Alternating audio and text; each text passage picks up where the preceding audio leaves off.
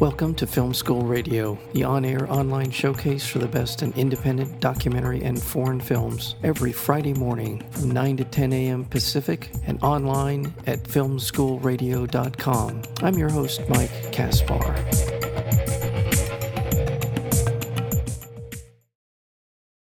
A communist radical who became fabulously wealthy later in life, Marion Stokes secretly recorded American television 24 hours a day for nearly 30 years, from 1975 until her death in 2012. For Marion, taping was a form of activism to seek the truth, and she believed that a comprehensive archive of the media would one day be invaluable. Her visionary and maddening project nearly tore her family apart. But now her 70,000 VHS tapes are being digitized for future generations. The film is called Recorder, the Marion Stokes Project, and we're joined today by the director of that film, Matt Wolf. Matt, welcome back to Film School Radio. Thank you so much for having me. How did you hear or find out about Marion Stokes? Well, when the Internet Archive acquired Marion's collection of 70,000 tapes, there was an initial round of press. And I saw a blog post, and, you know, I make films that have a lot of archival footage, and I thought, wow, this is an archive that has basically everything and anything. And the challenge of grappling with that really appealed to me. So I tracked down Marion's son, Michael. Um, who was living in the apartment that his mother used to to occupy, and I went down there. And my producer Kyle Martin and I arrived at at her apartment building, which is maybe the fanciest apartment building in one of the the most Tony parts of Philadelphia, and so that was surprising to us. And when we went upstairs, we saw hundreds of Macintosh computers in their original boxing. So you know this this story seemed to get weirder and weirder, and then um, we went out to lunch with Michael and with Marion's personal secretary Frank. And as they were talking, they started to cry, and I realized um, that this isn't just a, a story about an unprecedented archive. It's also a pretty emotionally intense family story. And, and that's what drew me in and made me want to tell a story that is both about Marion, but also about the media and, and how it transformed and has influenced public life since the start of her project in 1979 until the day of her death in 2012. I know I alluded to it in our introduction, but let's give the our audience sort of a sense of uh, what that this looks like. I, I seventy thousand VHS tapes. Well, Marion became a very wealthy woman. She started out yes. as a, a, working class single mother, and um, after marrying her husband John Stokes, who um, you know came from an affluent background, she became a very savvy investor in technology like Apple Computer and in real estate. So she ultimately had nine different homes that would store these tapes, but she primarily lived, um, you know, for the latter part of her life in Philadelphia. And in that apartment, she had a staff of assistants who would help her. Um, and there would be multiple televisions running simultaneously with VCRs. And she would record tapes on extended play. And so, you know, seven to eight hours in, uh, everybody would scurry around changing the tapes. Yeah. Um, you know, they would have to rush home when it was time to change the tapes. So yeah. this was a very manual, grassroots kind of project, out totally outside of any established institution or kind of high tech workflow. Well, let's talk about Marion because uh, she, uh, her background, and you get into this in the film, sort of where she came from, her very uh, sort of uh, unsettling early life with her her where she was born and how that relationship with her mother never well never happened really. It's an insight into her and as to why she was so uh, interested in documenting the her life or the life around her. Tell us a little bit about where she came from. Yeah, I mean, Marion grew up poor in in Philadelphia, and um, you know she she was orphaned, and um, you know, she growing up as she became older got an education to become a librarian. And it was around the time she was working as a librarian that she became involved in the Communist Party and, and doing activism around Cuba. She met her first husband in that context and had her son, um, Michael. But um, I think that she kind of moved on from the radical politics of that era and started to take on a more expansive worldview. But yeah, I mean, she she grew up in a difficult family environment, and she was a single mother. And as Michael was growing up, I think he struggled. They had a, a tense relationship because Marion could be quite controlling.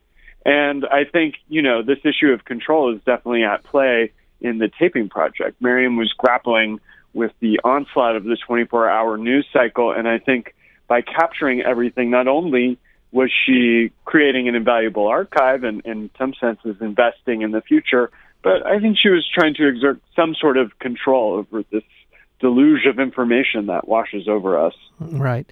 Well, she came from a family background where her mother um, gave her up at a very young age.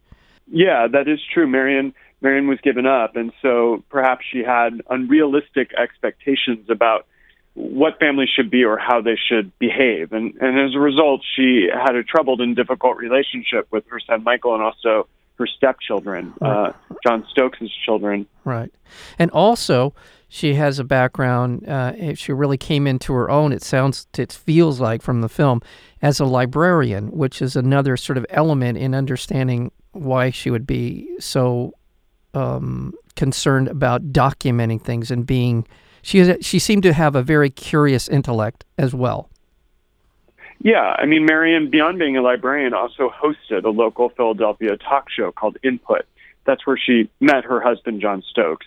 And Input was essentially consciousness raising sessions where all sorts of people, from ex convicts to secretaries and priests, would get together and debate just a huge array of issues. And it, it became clear for me as I was watching that show and, and uh, seeing the nature of it that Marion and her husband John's interest in intellectual curiosity was truly expansive. Um, she had a vast um, amount of knowledge that I think was, um, you know, mostly learned not through academia but but through her own curiosity. And she was very much interested in discourse and the conversation around politics and ideas. And I think that that characterized her entire life and her life's work. Yeah, she's a really fascinating person. I, I want to make sure that in our sort of conversation, it's easy to, in some way, pigeonhole her as a she's a hoarder, right? Because that is you know, we see that that is part of her. And, uh, and they often say people who are involved in hoarding things are sort of a it's there are control issues and so going back to where she came from, going knowing that she was uh, she she found she was intellectually curious, became a librarian. All these things uh, sort of fill in a lot of the curiosity about someone who would do this because at the time it was an onerous effort on the part of well it put a lot of strain on her family certainly and because of her wealth she was able to quote unquote manage all of this these uh, these recordings and this continuing ongoing basis. So it, it's I liked her a lot, to be honest with you. Even though her it's maybe in, in, a, in her interpersonal relationships with people, she was a difficult person. I I love people who are intellectually curious, like she is. Is yeah, that, is and that I fair? think I, I think Marion is also a very radical person, not just because she was involved in radical politics earlier in her life, but because she pursued a project that others didn't see value in. That's why she's called a hoarder. I mean, there was a dysfunctional element of her project, of course, but people think when somebody collects things that aren't of value that they're a hoarder. If uh, people find value in what's being collected, then they're a collector or an archivist. Right, and right. Marion collected stuff that people didn't see value in. Television networks for decades were throwing out their archives, um, and it's it's unquestionable now how valuable that information is. Right. Um, and so she did it, but as an African American woman uh, from a particular generation, she was excluded from institutions, and institutions just in general didn't prioritize or value what she was doing. So right. I see her as being truly radical because you know she took matters into her own hands and pursued this project private privately right. on her own terms. So I think um, you know she's that that's what I respond to her. Um, I think there was a, an intensely dysfunctional aspect, and that she could be quite cruel to people. But that um, you know there is also an, an element of generosity towards her commitment to this project. Right, and my reference to hoarding has to do more with the newspapers and the books. And yeah, yeah, yeah th- th- I mean, I, I think what you're talking about, and I agree. This is something. I'll you know be honest with you. I have a couple of big boxes full of VHS tapes where I was something along these lines I've documented when I was in the 70s and 80s. I was documenting television, documenting, I was recording shows that I I liked, news shows and all that. So I was something very relatable in what she was doing because I've kept these things around now for 40 years. So I I kind of understand what she was coming from on that level. And I think now, you know, with uh, with digital technology as it is, it's a lot of us uh, can have hoarding tendencies in terms of kind of wanting to have everything, have access to all media, right? To have thousands and thousands of photographs right. of our daily lives and right. huge MP3 archives and yeah. bit torrented films. I think you know the tools are accessible for us all to to kind of collect an amount of media that's not even usable or accessible to us in a meaningful way. Right. They're just not in a box in the garage. They're in, they're they're on a computer or they're on a server. Yeah. So yeah. Thousands thousands of boxes in nine homes, or pallets and pallets of boxes in a, uh, an industrial storage facility at the Internet Archive in Richmond, California. Right. Um, we're speaking with Matt Wolf. He's the director of the new documentary film Recorder, the Marion Stokes Project. Uh, Matt will be in town on Friday, uh, November 29th, Friday, November 29th at the Nuart Theater. And uh, Matt, you're in town for uh, Friday and Saturday for Q and A's at the the Nuart. Am I correct? Yep, that's right. I'll be there uh, with the journalist Adrian Chen and the artist Martine Syms, um, doing Q and A's and talking about the film. I want to focus on just what you said a minute ago, and that is what I I think I assumed, and it's not true, is that the all of the programming that's being done on television networks and major television like CBS, NBC is around, is was archived, and in fact, that's not the case. So, right? No, I mean to to some extent it's archived. Um, I work with broadcast archives to making films sometimes, but it's limited, and access to it is is not easy and and is is very expensive. It's not something that normal researchers have ready access to. The Vanderbilt Television Archive, um, they have a, a, an expansive television connection, but it's primetime broadcasts of news from the major from the you know the major networks. Um, it doesn't include commercials, sitcoms, public service announcements, uh, you know, um, uh, l- local programming, um, you know, the full flow of all day on television.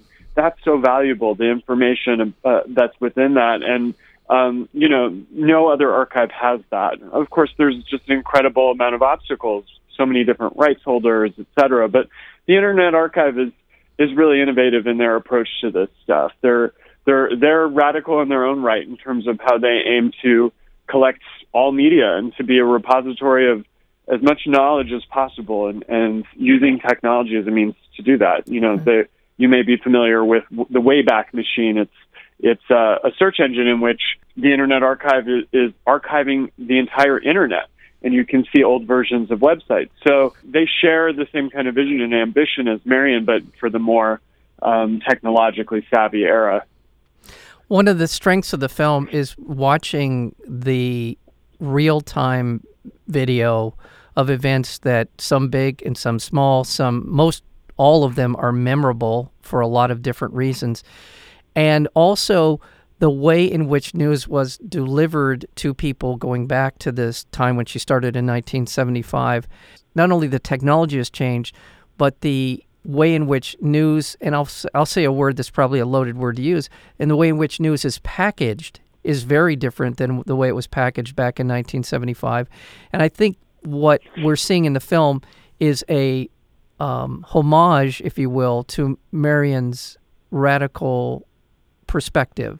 Is is am I is that fair? The way that you sort of yeah, there's two things going on. Kind of, it, it is showing kind of the passage of time as seen on television, and also exploring the ways in which television presents the ideologies of the people who produce it. So it's it's transporting in terms of seeing vintage imagery and and things that you know evoke nostalgia for people of different generations. But um, there's also critical moments where you see how how the media constructs events and history and and what the significance and meaning of that is. That that whole exploration of Marion's collection and and the value and also the insights within it uh, that runs parallel to her personal story. But of course, um, you know, the two are, are intimately intertwined as, as this was Marion's whole objective and, and mission. It feels like it, you, when you see it in, in Recorder, you see how well, you look back and you say, well, that, that boy, how unsophisticated were they? But these, th- these things had tremendous impact on our politics and our points of view, our, our, our social outlook, our uh, just so many different things as the way that media and news was presented. It it it informed our decisions in ways that when we look back on them, they may seem uh, unsophisticated, but nonetheless, at the time, they were considered to be state of the art. And so it, it's there's this window into the sort of the shifting of of news presentation and the news we we know about the the news that was essentially considered ready for prime time. I, I don't know if that makes sense. Yeah, it does, and it's interesting because I think people now say, "Well, who watches television? It's all on, you know, it's all streaming." And social media has changed the way people absorb media, but you know, you have to look at our political reality today. Is Fox News uh, elected a reality television star as the president. So yeah, yeah. it's kind of, you know, the primacy of television as a means for people to uh, obtain information and not really good information. It really impacts public opinion and shapes uh, the politics of our society. So the influence of television on public opinion is not waning, um, despite the transformation of technology and the way that people absorb and take in the media. Um, news kind of remains king. It certainly still is. You're right. Well, I I love the film. I just really enjoyed it so much, and I I would encourage people to uh, check this out at the Nuart Theater. Uh, tonight, uh, November 29th at the Nuart, You're going to be there for the screening. Is it around a 7:30 screening? I'm uh, usually they're yep, right. Seven. I'll be there for the 7:30 screenings on Friday and Saturday. So I hope people will come. Definitely check this out. Again, the film is called Recorder the Marion Stokes Project. And I want to, the website for the film is recorderfilm.com. I knew it was pretty simple, recorderfilm.com. And yeah. yeah. Well, congratulations again on a wonderful documentary. Teenage was wonderful, so was Wild Combination, and now Recorder of the Marion uh, Stokes Project. Uh, Matt Wolf, thank you, thank you, thank you so much for your work, and thank you for thank you. yeah finding time to spend with us again on Film School Radio. Thank you so much.